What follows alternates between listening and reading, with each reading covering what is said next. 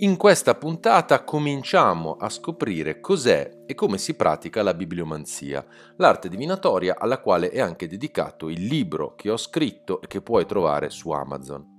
Nel libro racconto le ricerche che mi hanno portato alla riscoperta della bibliomanzia e allo stesso tempo mostro le tecniche per praticarla.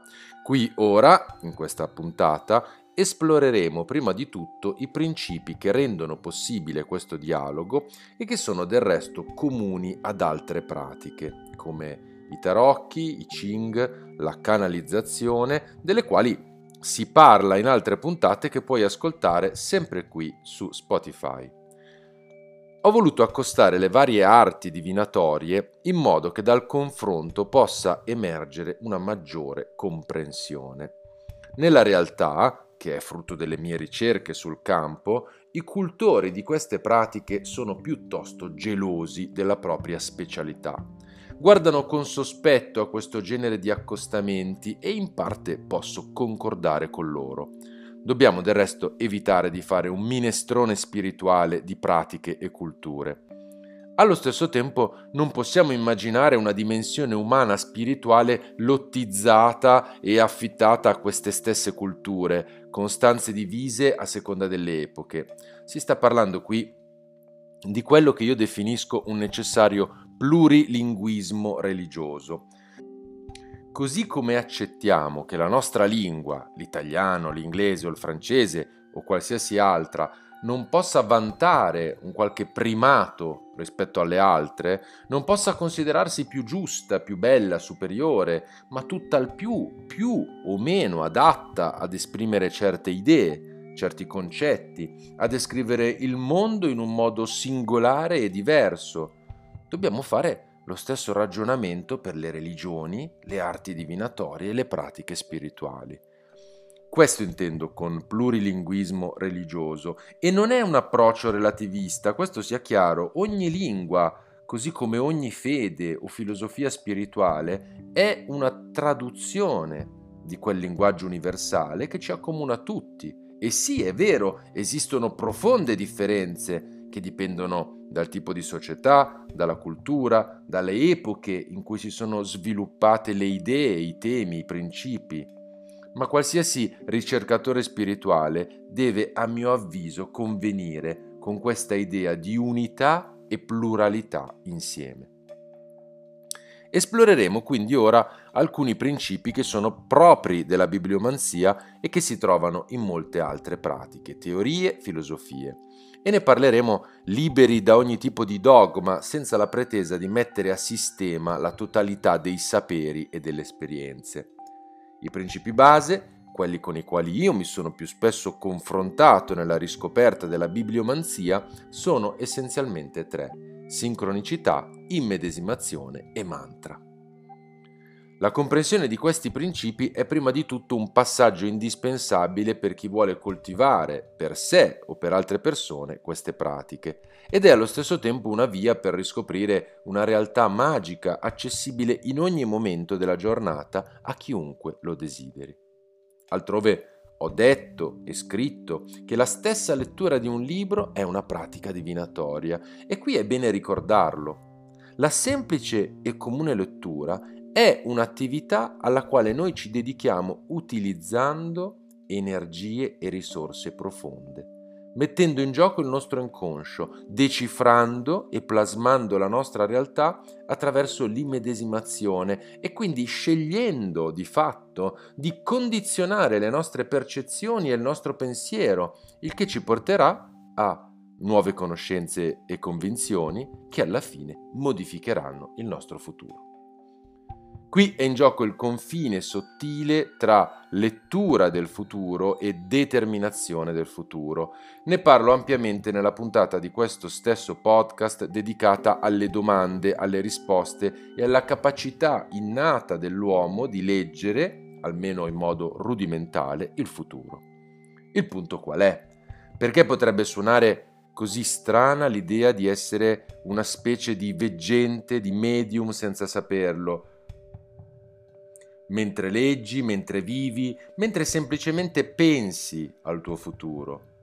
Il punto è che per molti risulta strano il proposito di prendere sul serio l'idea di un collegamento dell'essere umano con un io più profondo, con una realtà superiore, con una dimensione, per esempio, che esiste in un tempo non lineare ma sincronico. In realtà, dal momento che tu ora mi stai ascoltando, forse invece questo proposito, questo desiderio non è per te così bizzarro, anzi, magari anche tu dedichi parte del tuo tempo a qualcosa che potremmo chiamare ricerca spirituale, e che è fondamentalmente la ricerca di noi stessi, del nostro senso profondo all'interno di un universo in cui ci concepiamo non solo come corpo fisico. Anche se non siamo dei monaci, degli eremiti, dei medium, io credo che possiamo a maggior ragione concepire, in mezzo alle tante attività note della nostra giornata, uno spazio, un tempo per quell'ignoto che è tale solo perché non è facilmente definibile. Parlo appunto del nostro lato spirituale, della nostra anima, ma anche delle nostre emozioni e paure, che sono elementi che fanno parte di quel nostro lato invisibile, sebbene siano radicate anche nel nostro corpo fisico e ne siano in un certo senso un'espressione. È proprio qui, in mezzo, che si celano verità profonde su di noi e sull'esistenza ad alcuni non interessano, ma quegli alcuni non sono te che stai ascoltando questo podcast. Quindi continuiamo. E torniamo ai tre principi citati poco fa, sincronicità, immedesimazione e mantra.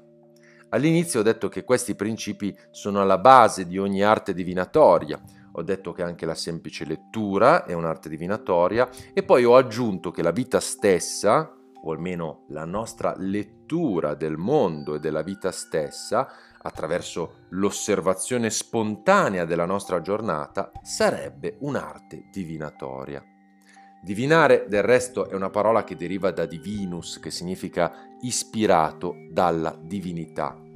Il verbo arriva a significare che attraverso l'ispirazione divina noi possiamo prevedere il futuro.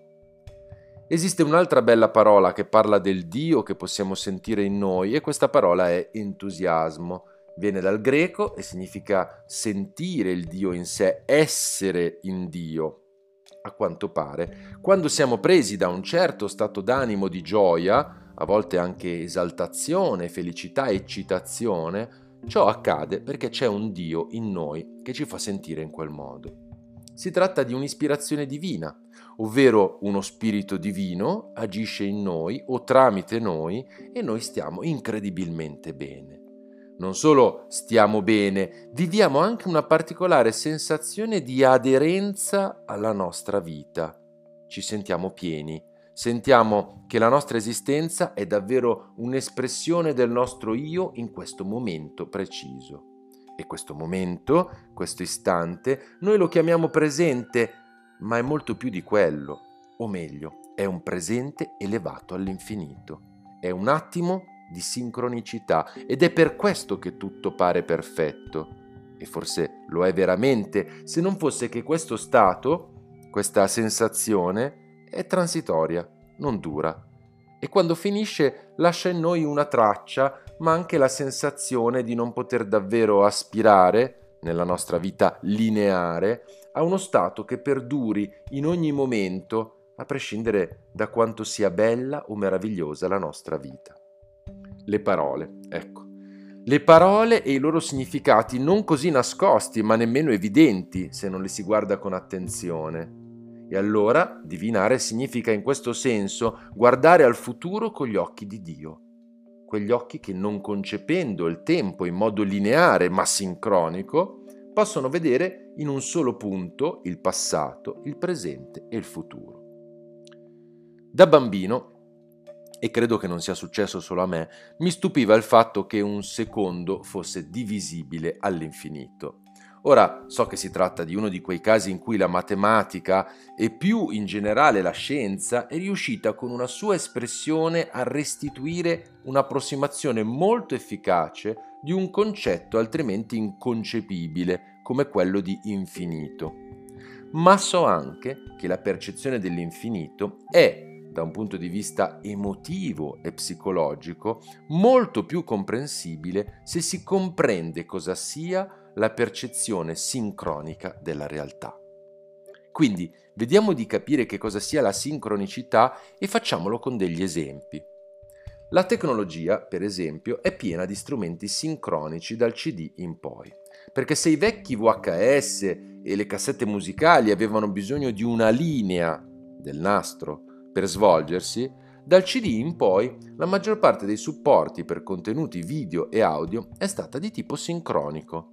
L'ormai antico CD del resto è come la sezione di un albero. Se guardi l'albero nella sua altezza, la sua vita è espressa dal punto di vista lineare, ma se ne guardi la sezione, ottieni un'immagine piuttosto calzante o comunque esemplificativa di ciò che è la sincronicità. Andiamo sul concreto. La mente umana non riesce a concepire davvero la sincronicità e questa missione è esattamente il punto da cui partire.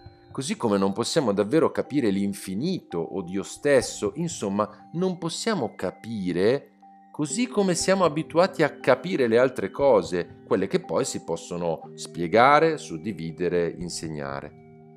Ecco allora, se vuoi seguirmi in questo viaggio alla scoperta della sincronicità, comincia subito ad accogliere l'idea di non poterla capire. La puoi intuire, la puoi immaginare, puoi trovare degli esempi, puoi associarla a una sensazione, ma questo non è capire o meglio, non è la comprensione alla quale ci siamo abituati. È un nuovo tipo di comprensione che in realtà non è nuovo affatto, anzi è molto antico, ma oggi è in conflitto con la razionalità scientifica o almeno con quelle fazioni che puntano a spiegare, risolvere, stabilire leggi che possano essere totalmente intellegibili. Ciò è funzionale allo sfruttamento economico e industriale di quelle scoperte. Un ingegnere e un fisico non possono sedersi a un tavolo a condividere intuizioni spirituali, anche se sono certo che alcuni lo fanno, ma ci siamo capiti. Siamo indirettamente arrivati a parlare dell'idea di progresso che è connessa con il nostro comune intendere lo sviluppo umano, l'evoluzione dell'uomo sulla Terra. Questa evoluzione è un dato di fatto, ma ancora una volta mi concedo un'invettiva per mostrare come ad oggi troppo spesso evoluzione è sinonimo di evoluzione tecnologica. Quindi se esce un nuovo iPhone con più memoria, con una videocamera migliore e con più funzioni, diamo per scontato di trovarci di fronte a un'evoluzione, a un progresso almeno tecnologico. Del resto è normale, è ormai da più di un secolo che le generazioni che si sono susseguite sulla Terra si sono abituate a questo rapido susseguirsi di scoperte. Ed è per questo che per l'essere umano alla fine è diventato normale ipotizzare che proprio questo sentiero di continue scoperte e innovazioni portasse da qualche parte. Intendiamoci, porta per forza da qualche parte, come ogni sentiero, ma la speranza, più o meno consapevole, era che in questo traguardo ci fosse spazio per un appagamento più profondo. La verità ci racconta un'altra storia e se il pianeta Terra può essere considerato almeno un sintomo dello stato di salute di chi ci vive, è legittimo almeno porsi qualche domanda. La spiritualità la visione spirituale della vita è il grande assente di questa evoluzione. E di questo me ne sono reso conto in prima persona, tanto parlando con i materialisti, che reputavano folli le mie ricerche e tutt'al più erano pronti ad ascoltarmi in base a un principio di apprezzabile ma atea curiosità, quanto con i credenti tradizionali, molti dei quali, non tutti, seguono una fede basata sì su un sentimento, ma anche su tante norme, prescrizioni, regole sociali. Il che non è affatto un male, sia chiaro, ma nel mio caso almeno limitava e di molto lo spazio di manovra. Detto ciò, la prima medium dalla quale andai era profondamente cristiana e asserì con sicurezza di essersi sempre affidata a Gesù per essere protetta. Così come lo spiritismo, e qui sto parlando proprio della corrente che si è sviluppata nell'Ottocento grazie alle ricerche di Alan Kardec, si basa su presupposti e valori cristiani. Il libro degli spiriti di Alan Kardec del quale parlo nel mio libro, quello dedicato alla bibliomanzia, è un manuale di valori e principi che qualsiasi credente potrebbe tenere sul comodino accanto alla Bibbia. Anzi, è certamente più fruibile della Bibbia, perché è strutturato come un dialogo tra l'autore, che pone delle domande, e gli spiriti che rispondono. Ecco, molto spesso queste pratiche, le arti divinatorie, nascono dal desiderio umano di ricevere risposte chiare. Un desiderio che nell'antichità è stato ampiamente soddisfatto, ma anche nella cultura popolare, anche se più nelle passate generazioni, è frequente rivolgersi direttamente ai santi, a Gesù, alla Madonna e intrattenere varie forme di dialogo con queste individualità divine. Il cristianesimo ufficiale del resto, e ancor di più il cattolicesimo, sottolinea in modo particolare la figura dell'intermediario, il prete, il sacerdote, così come del luogo, la chiesa, la cattedrale. Se l'uomo fosse invitato e a pregare e a dialogare con ogni spirito divino in ogni luogo e ogni volta che ne sente il bisogno, sperimenterebbe ben presto ciò che io ho infine sperimentato grazie alle mie ricerche ovvero che Dio non vede l'ora di rispondere. Attraverso un messaggio, un incontro, un sentimento nuovo, una consapevolezza che fiorisce dentro di noi e ci fa sentire meglio. Se davvero ci concediamo quel raccoglimento intimo che come detto in altre puntate alcuni hanno trovato nella meditazione, che poi è una forma di preghiera senza parole, la preghiera più sublime, ecco allora che qualcosa accade. Quello che voglio dire con questo riferimento alla meditazione è che stiamo ancora vivendo sull'onda di quell'interesse, che poi è diventato una moda, tutta orientale, riguardo alle pratiche spirituali e ad alcune discipline come lo yoga che addirittura concepiscono una spiritualità del corpo fisico. È ovvio che questa cosa ci piaccia ancora moltissimo. Ed è altrettanto ovvio che abbiamo preso in prestito queste pratiche dall'Oriente perché l'Occidente non ci offriva nulla di simile e in un certo senso non ce l'ha mai offerto, non esiste una disciplina fisica di cura del corpo e dello spirito di stampo cristiano ed è un vero peccato. Siamo andati fuori tema? Io dico di sì e allo stesso tempo ora sarà più facile continuare a parlare di sincronicità immedesimazione e mantra e del loro ruolo attivo in quel rituale che io non ho inventato ma riscoperto e che ha un nome, bibliomanzia, l'arte di ricevere risposte dai libri. Ricevere, non ottenere. Le parole non sono scelte a caso. Chi pretende di ottenere, chi vuol vedere a tutti i costi, non vedrà nulla. Le arti divinatorie non sono un gioco d'azzardo. Prima di concludere la puntata, vediamo quindi ora nel concreto come questi tre principi entrano in gioco nel momento in cui ci apprestiamo a porre le nostre domande ai libri, ovvero a praticare questo particolare rituale che ha lo scopo di connetterci con noi stessi, con le nostre energie migliori, con il divino che è in noi. Lo abbiamo detto all'inizio della puntata, questo significa divinare e l'entusiasmo, etimologicamente e nella realtà, è lo stato che si può ottenere grazie a questa connessione profonda.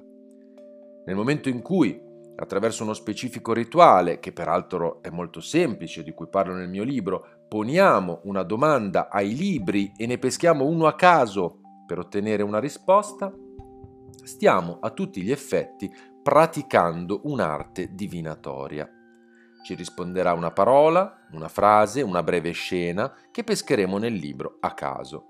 Di nuovo, a caso non significa quello che comunemente si intende, a caso è il principio base della sincronicità, il principio in base al quale si spiegano le coincidenze significative, il principio per cui, interrogando i Ching, si tirano tre monete per sei volte e l'esagramma che ne risulta sarebbe quindi frutto di questo caso. Occorre accettare quindi una formula che nelle parole è alquanto imprecisa, ma che è funzionale. Nulla avviene per caso. Che non ha niente a che vedere con l'idea di predestinazione, semplicemente accogliamo l'idea, senza capirla del tutto, che un momento, un istante, possa crescere di intensità e diventare significativo per noi, svelandoci un messaggio. A quel punto, parlando di bibliomanzia, subentra il principio dell'immedesimazione, un principio con il quale abbiamo familiarità, essendo abituati a immedesimarci nei personaggi dei libri, dei film e perfino nelle altre persone con le quali abbiamo relazioni in base a un principio di immedesimazione empatica. A volte commettiamo del resto giganteschi errori in questi processi, specie nelle relazioni con altre persone, ma del resto è normale. Il processo di immedesimazione riguarda noi stessi molto più che le persone o i personaggi coi quali ci immedesimiamo. Ed è per questo che nel rituale bibliomantico il vero fulcro è il processo stesso di immedesimazione, a prescindere dalla risposta che otteniamo, che sarà sempre in grado di offrirci questa magia per la quale riusciamo a essere uomo o donna, vecchio o giovane, animale e perfino oggetto. Con questa libertà siamo in grado di entrare in ogni storia, in ogni frase, in ogni parola. Lo facciamo comunemente coi libri e coi film. Possiamo farlo anche in questo rituale. Qui gli ascoltatori potranno, se lo desiderano, dividersi tra chi accoglie quindi un principio profondamente umano e noto, come quello dell'immedesimazione, per spiegare come mai aprendo un libro a caso possiamo sempre e comunque ottenere una risposta, e chi, dall'altra parte, accetta anche il principio delle coincidenze significative, tale per cui quel determinato libro a quella tal pagina, a quella riga, non è capitato sotto i nostri occhi per caso.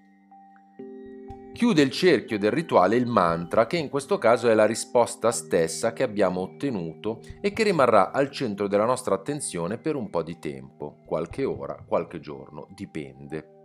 Il mantra funziona in base a un principio estrattivo, entra in noi come una corrente d'aria fresca costante, come una luce perpetua, proprio in virtù della nostra capacità di concentrare i nostri pensieri su di esso, ovvero di escludere altri pensieri e distrazioni, permettendo al mantra stesso di scendere in profondità, sotto la superficie delle parole, poi più sotto tra i pensieri logici, fino in quello che possiamo chiamare inconscio, anima, spirito.